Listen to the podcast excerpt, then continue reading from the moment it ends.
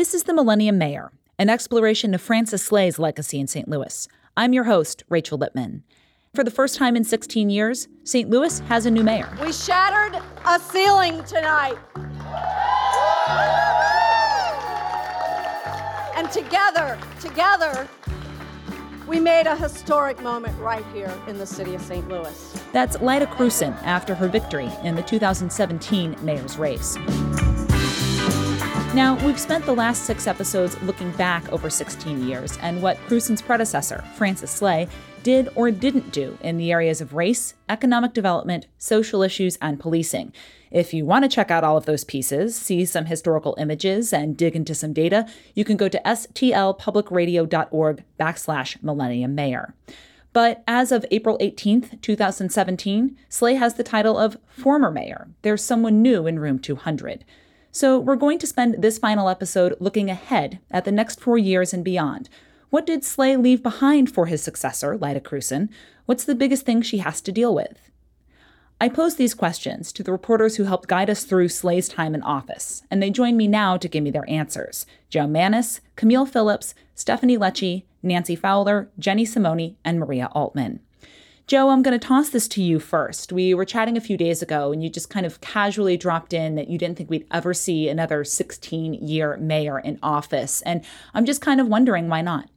Well, first, I want to reemphasize he's the only one. I mean, that's being elected four times in a major city.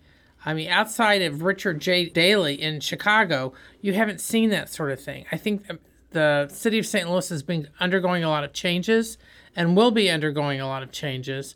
And the changes aren't just economic or on education. We're talking about political changes and demographic changes. And I just think it will make it much more difficult for anybody to be able to hold office that long unless things are so bad that there aren't people who want to do it.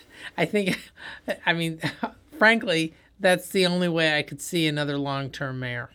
And I know one of the things that you talked about in your episode a little bit, Jo, was sort of these these money problems that the city's going to be facing, and that may be one of the reasons that no one really wants this job. Just kind of tell us a little bit what Lyda Krewson is going to face as an accountant trying to kind of deal with the city budget wise. Well, the money problems, frankly, have been around for decades, but it's just now they're getting a bit more severe.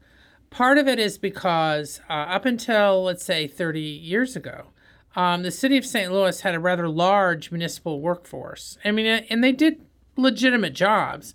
But the point is, automation and just uh, the fact that we've had population loss and other things have prompted major reductions in the city workforce. As a result, there are now more retired city workers who are collecting a pension than there are workers working. That has put some stresses on the city budget, which already was under strain because you've got infrastructure problems, you've got other rising costs. I mean, just basic things like trash collection that that take money. So that's something that Krewson's going to have to deal with right away. A lot of officials say the biggest, easiest cure is to stop the population loss. Now, Maria, I know you kind of looked at census numbers a little bit as, as you were getting into your episode on development. How much is the challenge in terms of, of population loss and, and numbers when it comes to what Mayor Krewson is facing as compared to where we were in 2001 when Slay was elected? Well, I mean, population loss has been a slide in St. Louis since 1950. It's slowed down a ton since that time, but in 2000, there were uh, about 348,000 people, give or take, and um, the expectation right before 2010 was that we were go- going to grow for the very first time. Uh, unfortunately, the estimate was off, and there was a loss, uh, about an eight percent loss. And you know, in 2010, we're down to about 319,000. The latest estimate um, says we're down again to about 311,000. So um, it, you know, there there is a slide, and that's tax dollars, and that's revenue for the city. So it, it's important. Now, during Mayor Slay's time, I think crime and education were the two things he always talked about in Absolutely. terms of keeping population in the city, and I don't think that that's changed. So that's going to be very much the two things that are that are important for uh, Mayor Krewson. Yeah, Maria, I think you're 100% correct about crime being something that's going to be really, really important. When Mayor Krewson was candidate Krewson, she said crime was one of the key issues while she was out campaigning, and she talked a lot about it. And so I'm going to be looking for her for a couple of things. Number one is whether she can finally find a way to get the money for more officers. She talked about in her campaign as being something that was going to be crucial for fighting crime. Not only does it make them more effective, they're less tired, they're not working as much overtime, so they're not as stressed. It also gives them the time to go and get the training she says is necessary around things like racial bias and maybe around some mental health issues, things like that. But getting more police costs a lot of money. Personnel is always something that's expensive. And so do the prevention programs that she talks about. It's all going to take money. Now, Krewson being a former alderwoman, she knows how the board works. She knows those dynamics. She knows who she can lobby for it, maybe some votes that she can possibly flip. I'm just going to be waiting to see whether she can deliver on getting some more money to crime fighting. The other thing that I'm going to be watching is sort of the partnerships that she works on building and kind of the different strategies maybe that she borrows from Mayor Slay or from previously, whether she kind of builds on the peer program that's the prevention, intervention, enforcement, and reentry, and kind of what programs she looks to in various areas there. What other players does she bring in to work with her? Is it the usual suspects, or does she look to and reach out to other individuals? And uh, like so many things in St. Louis, policing does have, as you talked about, the racial component, but it's also in terms of crime fighting. I know, Rachel, in your episode of the podcast, you heard from people who felt like the black neighborhoods in the city weren't getting policed in the same way that white communities were, that they weren't getting the protection from the police that they needed, that the resources were being uh, put into downtown to fight crime there so that way um, it can protect tourism and continue to build on the development strategies that Mayor Slay has put into place place. So I think a lot of people are going to be looking at Mayor Krewson to see how she works with Chief Dotson, if in fact Chief Dotson remains in his post, he's very controversial, or to actually address some of these concerns about where policing resources are being put in the city. Yeah, Stephanie, that's absolutely correct. Uh, another relationship that I'm going to be watching is how she balances her endorsement from the police union and the fact that its business manager, Jeff Roorda, is even more controversial than Sam Dotson. She needs police support to fight crime. She said that before, but uh, Mayor Krewson is also going to need the support of the neighborhoods that don't particularly like Jeff Roorda. That's essential to people coming forward and saying, I've seen what happens, to helping the police catch criminals and, and get them off the streets. So it's how well she walks that line between the police community and Jeff Roorda, who's a representative of that police community, and the other communities whose help she needs. Getting back to the second key point that Maria was talking about with education, Camille, I'm going to turn to you on this with the obvious caveat that the mayor doesn't have any sort of direct control over St. Louis public schools. What are you going to be watching for from Mayor Krewson? Well, the first thing she will need to decide, what I'll be looking for, is will she decide that she needs to be as active as Mayor Slay has been with education? Because the only thing she's obligated to do right now is appoint a replacement for the uh, SAB, the Special Administrative Board, if Darnetta Clinkscale were to resign or something like that. Um, some of the things I'll be looking at are is if she continues in the active role that the mayor has played with charters, endorsing charters, for instance. One thing that could be interesting is whether or not she decides to weigh in on whether or not the uh, state appointed board should stay in control. Uh, Robbyn Wahby, the mayor's former education liaison, and uh, Mike Jones, who is the St. Louis's representative on the state education board, both have um, indicated that there is an argument to be made that some sort of state control should remain. So, is she going to weigh in on that and that side as well and also support continued state control? If so, you know, what will that look like? And if you have a question that you would like us to bring up to our next mayor through our Curious Louis project, you can go on over to the website. It's stlpublicradio.org slash millennium mayor. That's all one word and weigh in. We've had people asking about crime and safety issues, social politics and social issues, the quality of life in the city of St. Louis, education, which we just touched on, the economy and the innovation, and running City Hall. And Maria, economy and innovation kind of seems right up your alley a little bit. What do you see as being sort of the mayor's role when it comes to development and making sure it's spread around? Well, I think that the the thing in, in looking at Mayor Slay's 16 years in office has been um, where was the emphasis in terms of uh, geographically, and I think you could say it was really very much in the central corridor, uh, whether downtown or looking sort of midtown and, and into the Cortex area. Is that going to be spread around more evenly? Are we going to see more development in in the southern and northern parts of the city in in terms of tax incentives? I should say, you know, our incentives going to be given into those regions. Beyond that, I think it's it's a matter of the effort always being made in keeping big companies here, growing companies, but also uh, starting new companies and that effort to get startups off the ground and really put in money into that area. Um, Mayor Slay was really big on that. We'll see if Mayor Krewson does that as well. Stephanie, something that's sort of I think implied in Maria's conversation there is is resources and where city resources went. That was a huge debate during Mayor Slay's term. It was something that took on sort of political and, and racial dynamics. What are some of the things that you're going to be watching for as to how the mayor, Mayor Krewson now, works on kind of bridging some of the divides that have been perceived in development, in education, uh, in all those kind of areas where race is this just sort of overtone? Well, I think a lot of people are going to be looking for Mayor Krewson to set a tone on diversity and inclusion. Now, what exactly that means and how that actually uh, manifests in her language and the policies she pursues remain to be seen. I haven't exactly heard Mayor Krewson in her campaign talk much about these issues. It sounded like she stayed away from talking about race and the racial divides, particularly the black white divides in St. Louis uh, at, at, many opportunities when she had to talk about them. And I think that that's something a lot of people who work, work on racial equity issues are looking for someone who really can get into what does a racial equity lens look like in terms of policies that a mayor can pursue. Jenny, I'm going to turn to you now a little bit. I know that some of your reporting in the time that you've been uh, here has been on the Latino community here in St. Louis, and I'm wondering what you think about. We talk about race so much in terms of the black-white divide in the city. What do you think the next mayor, Lyda Krewson, needs to do in terms of other minority groups in the city, not just the divide we think of in terms of black and white? Right. And I think that a lot of the mayoral candidates stayed away from talking about Latino communities specifically. And I mean, they touched on immigrant communities, but so many of them focus on the Bosnian community. For me, I'm going to be looking at how Mayor Krewson interacts with those less known immigrant um, advocates. And there's a lot of work being done in St. Louis um, to advocate for immigrants that are not Bosnian or that are not refugees.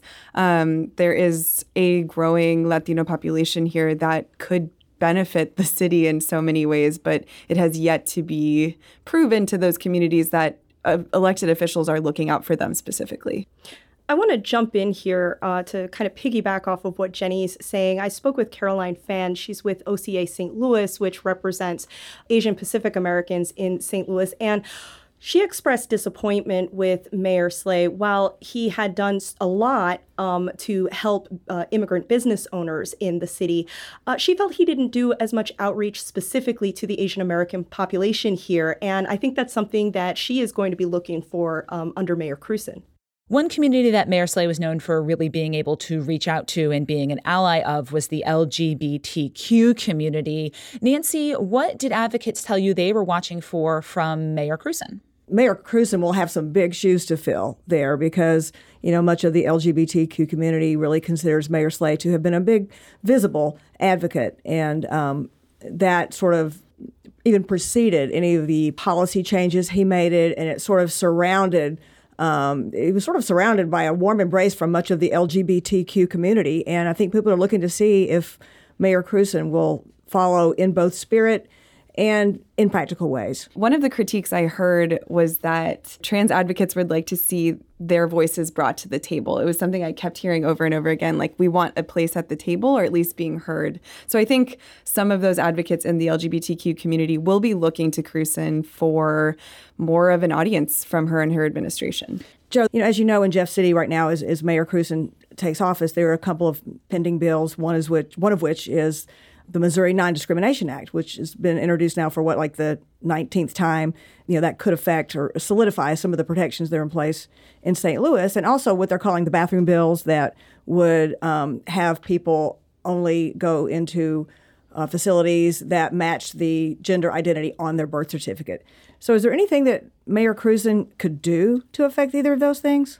Probably not, other than perhaps lobby a bit um, in Jeff City, uh, trying to make sure that the St. Louis region uh, legislators are on board. Probably also appeal to uh, the urban legislators on the other side. There's a real big rural urban divide when it comes to um, social issues like this. Although, on the other hand, I've seen some movement in the last few years among some rural legislators who acknowledge that there are LGBTQ people in their districts too, and that this is not just an urban issue. But yeah, I think uh, there's limited amount that she can do beyond lobbying. So, we're going to close out this episode talking about something we could have done an entire podcast on in and of itself, and that's regional cooperation. Mayor Slay was really big on this in his last couple of years in office. We don't know how hard Mayor Krewson's really going to push for it yet, but I want to ask each of you this question Where do you guys think regionalism could help in the areas that you explored? And we'll touch on each of them as we looked at them in the Millennium Mayor. So, Jo, let's start with you. Well, I think one of the things that uh, Krewson the county are going to deal with, the county now has some of the uh, social, uh, demographic, and neighborhood problems that the city had 20 years ago. Because one of the untold stories is that a number of middle class African Americans have moved out of the city into the county. So that the so I think there will probably be more efforts to try to get county help and how and helping the St. Louis neighborhoods that have been suffering not just from crime and and and and the collapse of housing and that sort of thing, but the fact that many of the residents have moved to better housing in the county. I mean, it's kind of a small version of what happened on among white uh, in the city about 40, 50 years ago. Camille, on education, where do you think the regionalism or a regional approach could help? Education is another big thing where people have moved over the past decades to the county for educational opportunities. Um, Mayor Slay often said that the largest competitor to the St. Louis Public Schools were county schools, not charter schools or even parochial schools in the city. Um, so, seeing how that trend continues and whether or not Mayor Krewson opts to strongly endorse charter schools. She's indicated that she at least supports charter schools. Whether or not she will strongly support them is yet to be seen. Uh, but just how that shifts the, with um, the end of the voluntary uh, program, where Black students in the city are allowed to enroll in county schools and county students are allowed to enroll in magnet schools in the city. Um, that's coming. And when it does, they're talking about some way of switching it around so that uh, instead of being a race based program, it might be socioeconomic. So that is a partnership right now between the city district and county, some county districts. And how will that take shape as it changes going forward? Stephanie, what about for, for some of these race and racial equity issues? Well, kind of to go back to some of the things that Jo was saying, I mean, we saw one of the biggest racial flashpoints that's happened in this area in decades was out in the county, out in Ferguson it showed how these racial divides aren't just limited to the city, they're out there in the county, and that these conversations about police community relations, um, disparities in arrests, uh, lack of economic opportunities for some minority communities, that these are really regional issues that can't be addressed alone by singular municipalities. I guess one of the things that I think people are going to be looking for is to see how much uh, Mayor Krewson is going to take the lessons that came out of that, namely the recommendations that were made in the Ferguson report, and how well she's going to try to implement those policies within the city. But again, going back to what we keep pointing out, building those relationships with the different entities that will help address some of these real regional divides. And I think for policing, which is the episode that I focused on or the topic that I focused on, it does go back to those relationships. Uh, chief Dotson and the former chief in the county, Tim Fitch, had a very close relationship. Uh, chief Dotson and Chief Belmar, I think it's a little bit different of a dynamic there. I'll be curious to see if Chief Belmar works differently with a potential new chief in the city, how they work on fighting some of the crime issues on the borders, how they learn from each other in terms of police community relationships. Are there things that they can take away from how the county does it out in Jennings, for example? They've had a pretty good dynamic there. And if they learn something from the Ferguson consent decree and some of what they looked at, not the specific ticketing for money issues that's less of an issue in St. Louis, but body cameras, for example.